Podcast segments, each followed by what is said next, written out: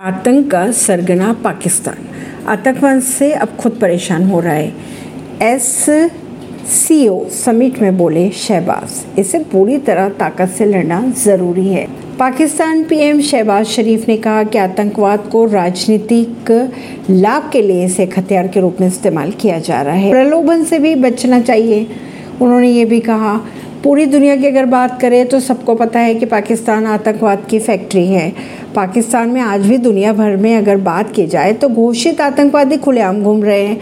लेकिन आज आतंकवाद को अपनी ज़मीन पर पनाह देने वाला पाकिस्तान खुद ही से परेशान दिखाई दे रहा है। इसका उदाहरण ये है कि एस सीओ समिट में पाक के पीएम शहबाज शरीफ ने आतंकवाद से, दृढ़ विश्वास से निपटने की वकालत की है। उन्होंने ये कहा कि आतंकवाद और उग्रवाद को कई सिर वाला राक्षस कहा जाता है। शहबाज ने यह भी कहा कि आतंकवाद चाहे व्यक्तियों, समूह या राज्य स्तर पर हो, उसे पूरी ताकत से निपटना चाहिए।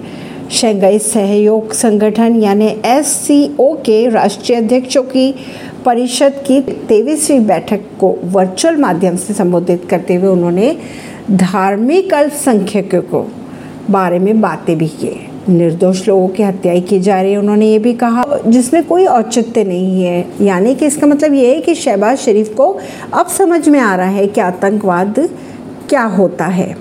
ऐसी ही खबरों को जानने के लिए जुड़े रहिए जनता सरिश्ता पॉडकास्ट से। परवेश दिल से।